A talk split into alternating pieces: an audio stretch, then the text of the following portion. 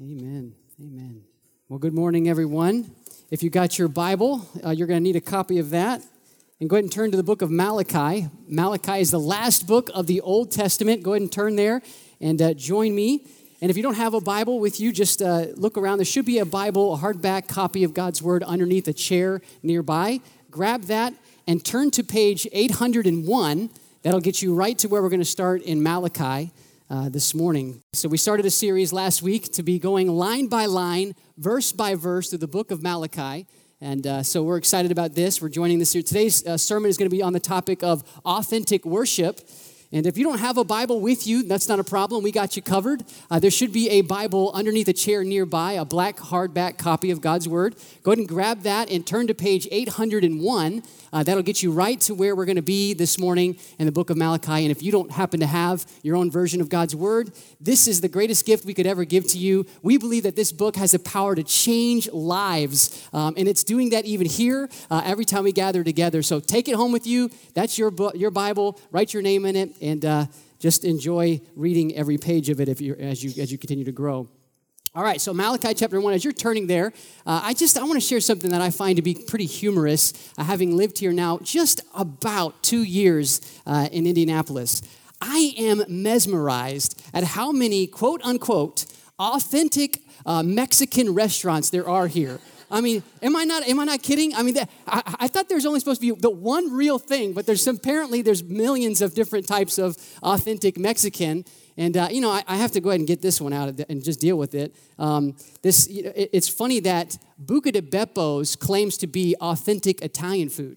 Now, I, am sorry to tell you that that is not authentic Italian food. It's the furthest from that, perhaps. Um, you say, how do you know that, Joe? I, am an Italian, right? I grew up in an Italian home, and my grandmother, my grandma, Mama Marie, so she'd make her own Italian, her own cannolis. Some of you all can make some incredible cannolis, um, but you know, when you have the real thing, nothing can compare to it. Um, and that's exactly what we're going to be talking about today not Italian food, but the real experience of God's manifest presence in our personal lives. Let me ask you all a question. Um, what would you say if I told you that God could, God desires to manifest His presence in a real way in your life, um, where you see His mighty hand moving in powerful ways. You're witnessing it in your life every day. How many of you guys want in on that? Raise your hand. Right, absolutely. Well, we're going to see in the book of Malachi that that's precisely what God is longing to do for all of us. Um, there's only one thing that stands in the way, and it's inauthentic worship. Um, so, so, what was happening in this passage we're reading is they were not authentic in how they were worshiping the Lord. And God was saying, I'm tired of the fake, phony, man centered, horizontal worship that you're giving to me. I'm tired of it. And He confronts them on this.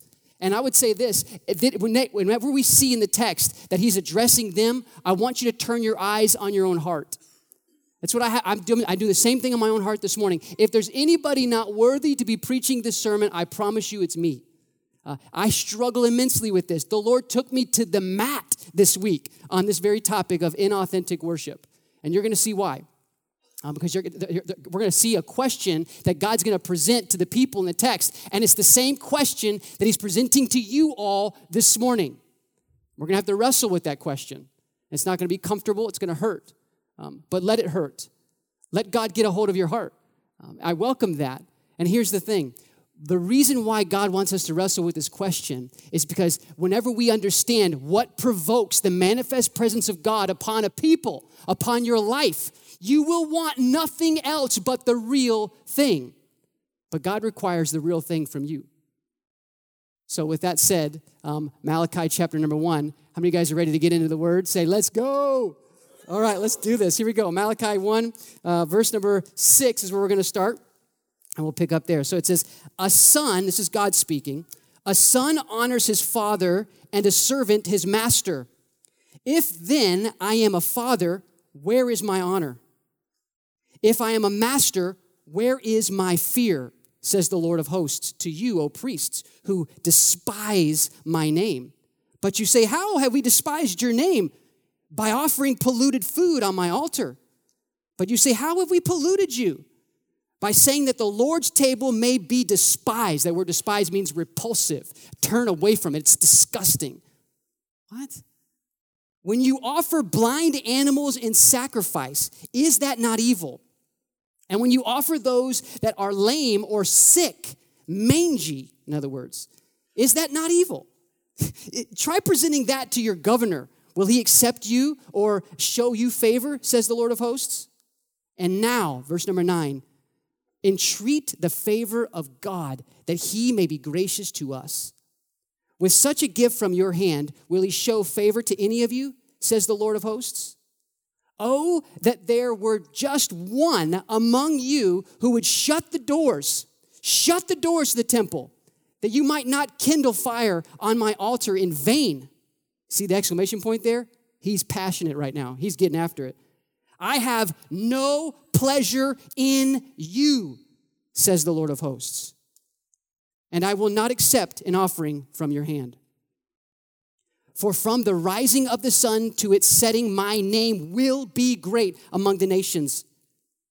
And in every place, incense will be offered to my name, and a pure offering.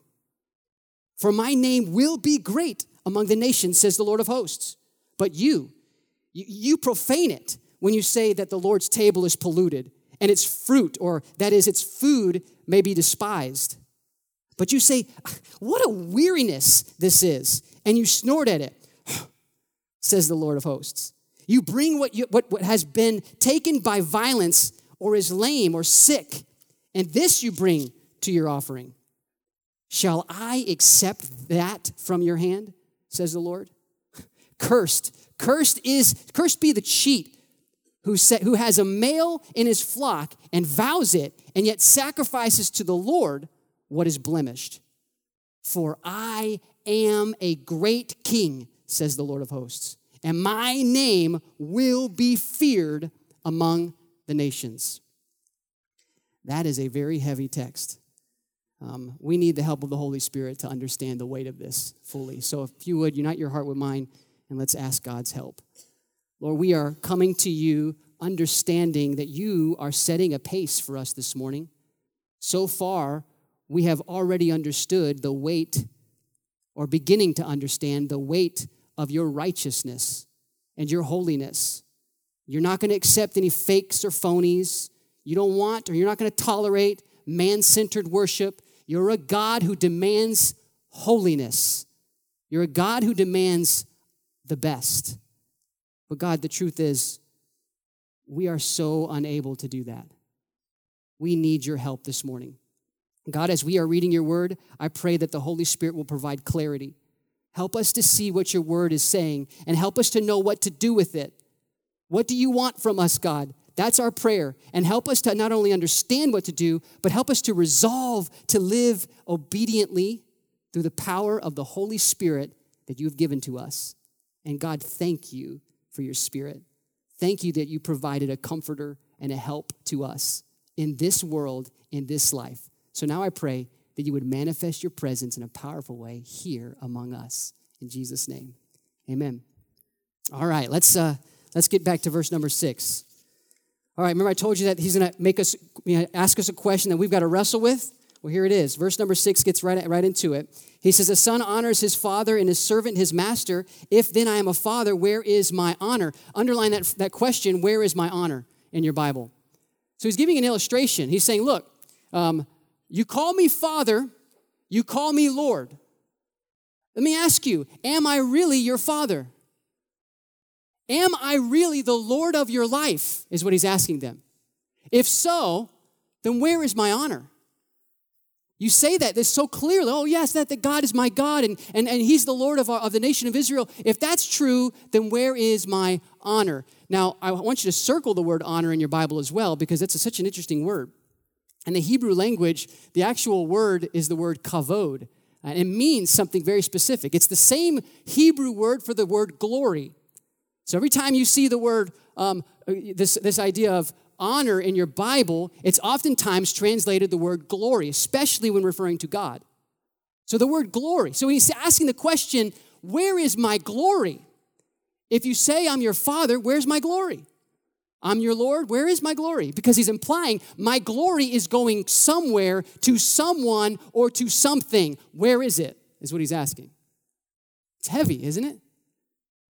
So, with that in mind, let me kind of give you an illustration. I have this, uh, I, this, this scale here. In the Hebrew culture, the way they, they, they evaluated the, the currency um, in that day, they didn't have dollar bills like we do today. Um, they would always use coins, gold or silver, to be able to, to be able to exchange things. Well, the word kavod in the actual language means not just glory, but it should be translated weight or heavy. So it means like it, how heavy something is, or it's meant to elicit in our hearts the understanding of weightiness. So how valuable something is.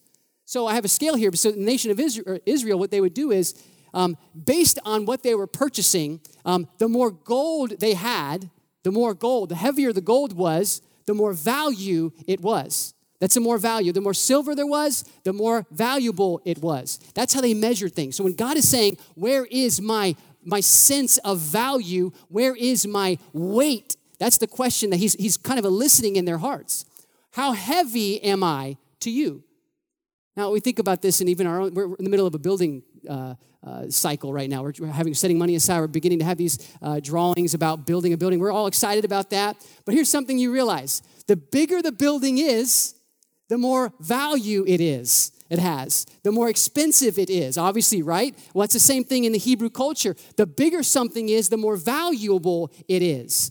And that's what God's getting after. He apparently is addressing their small view of God. He's going right after their small view of God. In fact, I love what he does in verse 6 to help them. He's, he's not, not wasting any time. In verse 6, notice the name that God gives himself.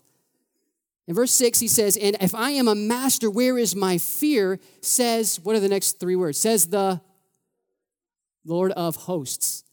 He gives himself this name, Lord of hosts. Does anybody know what the Lord of hosts even means, right? Lord of hosts actually conveys two different things. It means angel armies, it could mean that. Um, God of the angel armies, but I believe more in particular, he's talking about the stars. He's the, the hosts of heaven the Lord who created the heavens. He's getting their attention to look vertical because they have such a small, pathetic view of God. They don't see him as weighty. He's not big in their eyes. This is the God of their grandfathers. Yeah, God, he, he planted, he split the Red Sea and he delivered the nation. But we've never seen God do anything like that in our generation. And we, we even built the temple and we did all these things, and nothing's happening. I, God's not here. That's the issue. And God says, How do you expect me to show up when you're giving me fake phony worship because you have such a small view of me. And so what he does is he, he, to help them get a good, a good glimpse of how big he is, he takes their eyes vertical. And I want to show you something. This, this is the Lord of hosts speaking, right? This phrase, Lord of hosts, doesn't appear too often in your Bible, but it appears 24 times in the book of Malachi alone. And eight out of that 24 appears right here in our passage. God's being very intentional. He's trying to get them to understand how big he is. He's the Lord of the stars. So I've done some a little research here um, on stars. See, I love, I get geeked over stuff. Anybody get geeked up over stuff like this? All right, I got to show you this picture. All right, look at this picture. This is a picture of uh, what, they, what is known as, uh, let me see if I can get it right. I don't want to mess this up. The Virgo supercluster. All right?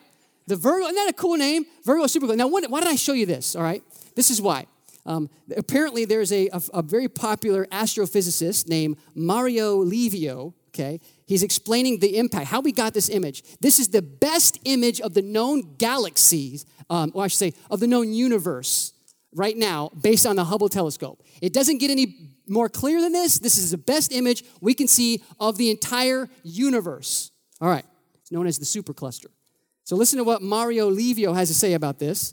Um, he says, um, all in all, the Hubble telescope reveals an estimated 100 billion galaxies in the universe. So, what you're looking at isn't Milky Way. Like when I first did this, I'm like, that's the Milky Way. I can see the Milky Way. That's not the Milky Way, yo. All right, so the Milky Way, do me a favor. Everybody stick your pinky up for a second. Stick your pinky up and you're the size of your pinky nail for some of you. Some of you guys have behemoth hands, all right? So it's un- unnatural. But for the average person in here, um, the size of your pinky nail is right up here to the, the top of the right, top right of this picture is the Milky Way galaxy. So our galaxy is the size of the common person, not behemoth hand, um, fingernail. Like that's the galaxy. And this is a picture the best picture we can describe of about 200, or sorry, 100 billion galaxies is what this is. What? What? Okay, keep going. Let me keep going. He's not done yet.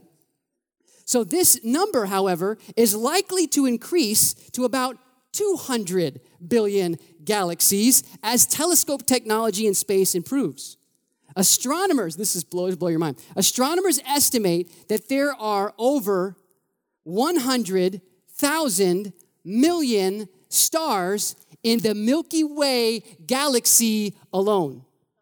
Read that number. I don't even know how many zeros it is. I'm just sorry. I won't even do the math. 100,000 million stars in the Milky Way galaxy alone. How big is God? How big is God? He's the Lord of hosts. Here's the crazy thing He knows all the stars by name. In fact, the Bible indicates when He first created the stars, He created them by saying four words Let there be light. Boom, light. How big is God? He's trying to get them to understand my weight is so much bigger than you could ever imagine. And this, my friends, is the first point I want you to make note of in your handout. So, my, my worship will be authentic when I rightly view God as transcendently glorious. When I rightly view God as transcendently glorious. See, the people weren't doing that. They had a small view of God. God wasn't big in their eyes. And so it, it just created havoc. God wasn't going to show up in their, in their midst because they had a small view of him. Now, notice the word here. I use the word transcendently, right? What does the word transcendent mean? I got to put, let me show you this. This is a clear definition of what transcendent means. Transcendent in its basic form means beyond the range of normal human experience. That's what that means. Beyond the range of, no- in other words, I can't calculate it. I can't measure it. All I know is it's massive. That's what transcendent means. It's far greater than any human mind can comprehend. That's why I'm saying we've got to get the right view of God's transcendently uh, transcendent glory in order to be able to understand what authentic worship is. It starts with that. We got to have the right view of who God is. So, I would say it's probably enough. We can we can end church a little early. That's my heart's full right now. Um, we could go home and be done. But the problem is the text doesn't stop there. God has more to say uh, to us. So let's keep reading. Verse number seven. I want to show you these next couple things. He says he doesn't just get them to understand his high view, but he also he, he's addressing this their lack of um, sacrifice. Verse 7 says, By offering polluted food upon my altar. How, in other words, how have we despised your name? You despised me by offering polluted food says Lord. How have we polluted you? By saying that the Lord's table may be despised, repulsed, right? Verse 8 When you offer blind animals in sacrifice, is that not evil? And when you offer those that are lame or, or, or sick, is that not evil?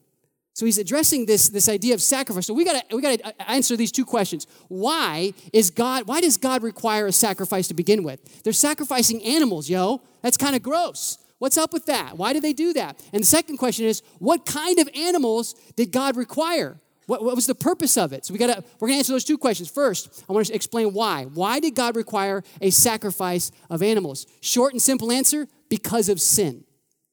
Because of sin. Sin has caused death. Back in the Garden of Eden, when God first made man, it was a beautiful relationship. The problem was man disobeyed God. When that happened, outright rebellion was declared on a very heavy God. The weight of God's wrath, the weight of God's righteousness and his holiness had to annihilate the sin. You, I cannot be in the presence of sin or rebellion, is what God was saying. So he had to create, basically, death was inflicted upon everything he created. And that very moment when man rebelled against God. Now, God also being full of weight in his mercy, he provided a, an escape route. It's called the substitutionary, it's a big word, right? It's a big phrase. Substitutionary sacrificial system. In other words, something has to take the place of you in order to be made right with God. Something could be a substitute. You have to die because of your sin. Everyone in this room, guys, this is so real. Everyone in this room, hear this. This is not an Old Testament book, not related to you. We are all sinners. We have all rebelled against God. There's not one person sitting in this room right now that can say that you've never rebelled against God. If you've ever lied, you've rebelled. Understand the weight of the consequence that you're in right now. Now, here's what he says Because of that, I'm going, I have to separate you for eternity from me, but I will provide a, sacrifi- a sacrificial system that will cover you temporarily. So, the nation of Israel in the Old Testament, they had to provide an animal that that would become the substitute for the individual sinner. This animal was the substitute. They would die in the person's place. The innocent animal would die in the place of the guilty person. And then they were, God would say, I would temporarily cover your sin because something died in your place. Someone took your place temporarily until he sinned again. Now, um, how, what, what kind of sacrifice did God require? Let me show you this picture. All right, God required, according to Levitical law, Leviticus chapter 1 through 6, make a note of that. Leviticus chapter 1 through 6 explains simply that God required the best sacrifice. You had to provide the best of your flock. It had to be a, a, a, a non blemished animal. Uh, it had to be the healthiest, the strongest animal in your flock. It had to be the, the most expensive item uh, uh, uh in, your, in, your, in your, I don't know, in your household, which was a, a, they made their living by food and they made their living by clothing. So the lambs represented that. So God required the best that they had. And that is what they had to sacrifice to the Lord. That's, he only required the best. So let me explain how this whole sacrificial system actually worked. They would take that best lamb or that best ox or bull or whatever they had that was expensive, they'd bring it to the temple. And I want to show you this next picture. The person, the innocent person, had to put their hand on the head of that animal. And you see the knife down here in the corner? I don't know if you can see that. The person who sinned against the Lord had to slaughter the animal, not the priest. You have to. Say, that's just so, like, the, the innocent animal. What did the lamb do? It did nothing. It did nothing. It's such a gross thing. That's why they said it's a despise. I despise the Lord's table. I don't want to go kill an innocent animal. I don't want to go kill anything because they had a small view of God. They had no clue the serious danger that they were in. God was going to annihilate them because of their sin. Their, the weight of God's wrath was upon them and they had no clue. But they had to take that innocent animal, slice the throat of the animal, and then they would be made right with God temporarily. Say, what is all? Why did it have to be perfect? Why did it have to be the best in their, in their and they had in their in their livestock? Why? Why did the best?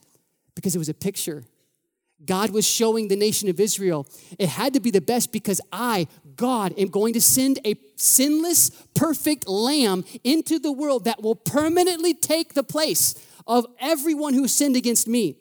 That's Jesus Christ from Nazareth. That is God coming to heaven. Jesus came into the world so that he could die in our place, be slaughtered for our sake. Are you, are you connecting the dots? He did this for you so that you could be forgiven, eternally made right with God. Now, that's such a that's such an important aspect of what's happening here, and you have to understand the clearest picture of God's transcendent glory, weight, is found in the cross and the burial and the resurrection of Jesus. The cross we see, here's what I mean. In the cross, we see the weight of God's wrath poured out upon sin. Jesus gruesomely dying on the cross. In the, in the burial of Jesus, we see the, the weight or the glory, the transcendent glory of God's love for us, right? We see he died for us. He didn't have to do, but he, he chose to do that. He loves us. And then also in the resurrection, we see the weight of God's power over sin. That's a beautiful thing. Now, here's the scary part. That's beautiful for those who've trusted Jesus Christ who are looking to Jesus as that atonement. They're, they're trusting Him. God, I, I know I can't be made right with you. I know I'm under the wrath of God. I know that's true. That's great for you, but there's people in this room right now who've never done that. You need to understand you are under the full weight of God, and you will be crushed. This is the Lord of the stars we're talking about. He created it in four words He will surely crush you because of our rebellion. But it doesn't have to be that way. Jesus provided a way of escape. Jesus endured the wrath of God so that you don't have to. He took your place as your substitute. Only thing you have to do is trust Jesus to be your substitute, and then you will be forever made right with God. Now, that is good news. Beautiful, good news. Um, now, with that said, look at verse number nine. Notice this call to repentance. He says, And now entreat the favor of God that he may be gracious to you. And I would say there's some of you in this room that needs to do that now. It's the greatest thing you could possibly do is entreat the favor of God so that you could be relieved from the weight of God's wrath. All right. Now, continuing, what does this have to do with us? I mean, I understand Jesus was the sacrifice in the Old Testament for us in the New Testament, but what does that have to do with me? How am I supposed to present an offering to the Lord today? Write this down in your next point. My worship is authentic when I joyfully offer to God the best of my life. I have to joyfully offer to, to God the best of my life, just like they did in Israel. The best of their that they had, I offered the same way. The best of my heart and the best of my life. Now, something you need to know as you read the book of Malachi. Malachi in the Old Testament can really only be fully understood in the, on the full ramifications as you look through the lens of the book of Romans. When you put on Romans that Paul wrote to the church at, at Roman, at church, the Roman church, then you'll be able to see more clearly what is going on in the book of Malachi. So, with that said, write this reference down here in your Bible, um, Romans chapter 12, verse number 1. And if you don't mind, I want you to turn there. Romans chapter 12, verse number 1. We don't normally bounce around like this, but for the sake of understanding, I want you to see this. Romans 12, verse 1, Paul makes it very clear how we are supposed to sacrifice in the New Testament, on this side of the cross, because of what Jesus has done. I love hearing your you turn your pages in your Bible. It's so cool. All right, verse number one makes a statement.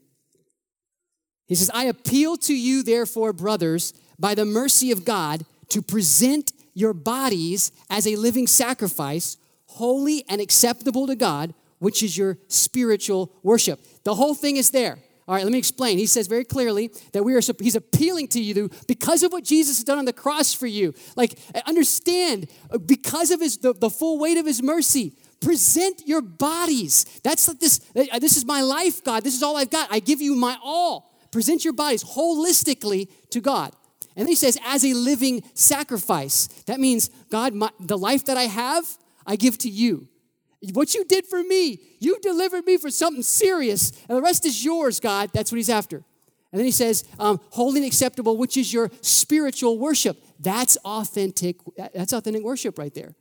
What it means to live, to be able to worship God with authenticity is to offer God your best, which is your life. In fact, um, continuing on in verse number two, he makes a statement Do not be conformed to this world, but be transformed by the renewal of your mind. Remind yourself of what you what Jesus has done for you, that your life is no longer yours, but it belongs to God. All right? Um, so that you can test and, and discern what the will of God is, the good and perfect and acceptable will of God. That's that's what he's saying here. That's such a cool thing. Now, basically saying you want God's asking you, telling you, I want you, I want to use you. Think of the invitation. Like, you want me, God? You want to use my, I'm not, not, I'm not capable of being used by you. I'm broken. I'm a mess. And I, I can't, I'm a, in my case, I'm a thug. I was a gangster and a drug dealer. How can you use me? That's what God wants to do. He wants to use your life to display His glory. That's what He's after here. I love what um, Paul also said, explaining a little bit more in Galatians 1. I'm sorry, Galatians chapter 2, verse 20. Let me just read this to you. Galatians 2 20. He said this I've been crucified with Christ. It is no longer I who live, but, but it's Christ who lives in me. In fact, the life that I now live in this body, I live by faith in the Son of God. Like I don't live in this body anymore for myself. I have a new life. When Jesus died on the cross, he gave me a new life. The life I have is now God's. That's what he's after here. He says, I want to give you my life. So, with all that, this is what it simply boils down to. This means how I work at work is worship. How I work at school is worship. How I work at my marriage is worship. Every area. Are you seeing it? How I work at my parenting is worship. How I manage my money is worship. Even how I deal with the EGRs in my life. You know what an EGR is? Extra grace required people. You know what I'm talking about? Everybody's got those people in your life. Even how I treat the extra grace required people in my life. That's worship to the Lord. So here's the convicting question. This is what the Lord took me to the mat with.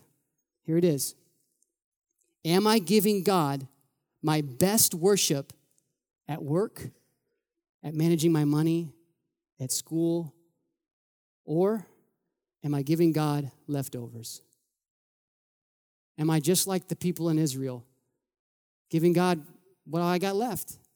I'm not really giving him my marriage. I'm not really offering to him my, my marriage. I'm not really offering to him my, my finances. I'm not offering to him my school.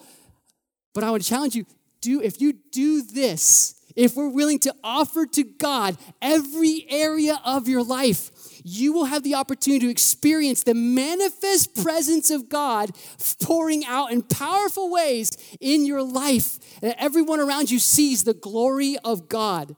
That's what's so beautiful. It's an invitation. It's like the little boy in Jesus' day had the five loaves and two fishes. What's he gonna do with that? But he offered it to Jesus, and God took that and fed 5,000 plus people with a little boy's offering. Offer to God your marriage and see what he does with it. Offer to God your school education and see what he does with it. The point is, give God what you have and let him do amazing things with your life. That's the point that he's making here. And the point I want you to see. And look how he does it in verse 11. This is so cool to me. In verse 11, he's so intentional. He goes on, he says, Look, look, look, look. For, for, for from the rising of the sun to its setting, my name will be great among the nations. And in every place, incense will be offered to my name, and a pure offering. For my name will be great among the nations. He's not just saying a prophecy here, that's part of it. I believe he's giving you an invitation here. He wants to use your life to spread the fame of Jesus around the world, around the globe. This is an invitation, yo. Like they're talking about the God of the galaxies. My illustration is to break. It's not to link in the next, next service. But it's, it's bootleg too. Don't laugh. You guys are laughing at it, aren't you? It is so bootleg, but it gets the job done. My point is, God, God is so amazing. He wants to use your little life, our little lives, our little marriages, and do amazing things with. Well, you don't know how hard it is. Offer it to God. See what He does with it. That's just so cool. Just I'll, I'll move on. But that that another thing is just so amazing. I joyfully offer to God the best in my life. That's authentic worship. All right, number thir- let's look at uh, verse number 13. We'll be done. I'll wrap it up here. Verse 13 says this But you say, What a weariness this is, and you snort at it, says the Lord of hosts. No, snort at the offering, right? The snort at the sacrifice. And, and the Lord says, you bring, you bring what has been taken by violence, it's crippled, it's sick, and this is what you bring to my offering. You give me these leftovers. Pathetic. Nobody wants this thing. You want, you want to offer it to me so you can keep the best? Down with that. Verse 14. He says, Cursed, this is bad. Cursed be the cheat who has a male in his flock and vows it, and then yet sacrifices the Lord what is blemished. This is a wavering person. He says, I'm going to offer God my the best of my life. You fill in the blank. You fill in the blank. I'm going to offer God the best of this, and then you waver. You don't actually offer God that. You hold on to that and you offer God maybe a, portion of this or maybe a little bit of this particular area of your life and you hold on the rest. Down with that. God says, cursed is that person. He wants the whole thing. He wants the whole kit and caboodle, Mark. All right, it's an inside joke. Um, a kit, you know, it's not actual kitten caboodle. It's kit and caboodle. Did you know that? As a, as a, I just thought you know that. All right, I have no idea what I'm talking about. Anyway, so he wants the whole thing. He wants the real thing, all right? It's such a cool. All right, so with that said, here's what I want you to see. This is the third point. My worship is authentic when I passionately resolve to ascribe worth to God. Notice the terminology here. I passionately resolve to ascribe worth. He starts off in verse number 13. They said that it's so wearisome to them. This is boring. This is boring. Why are we doing this again, Mom? Why we gotta go to this church again, man? Why we gotta sing those songs? Man, I just come on, man, this is when is this going to be done? This is so boring. That's that's what he's talking about. That's a weary person. Weary, you snort at God is boring to you.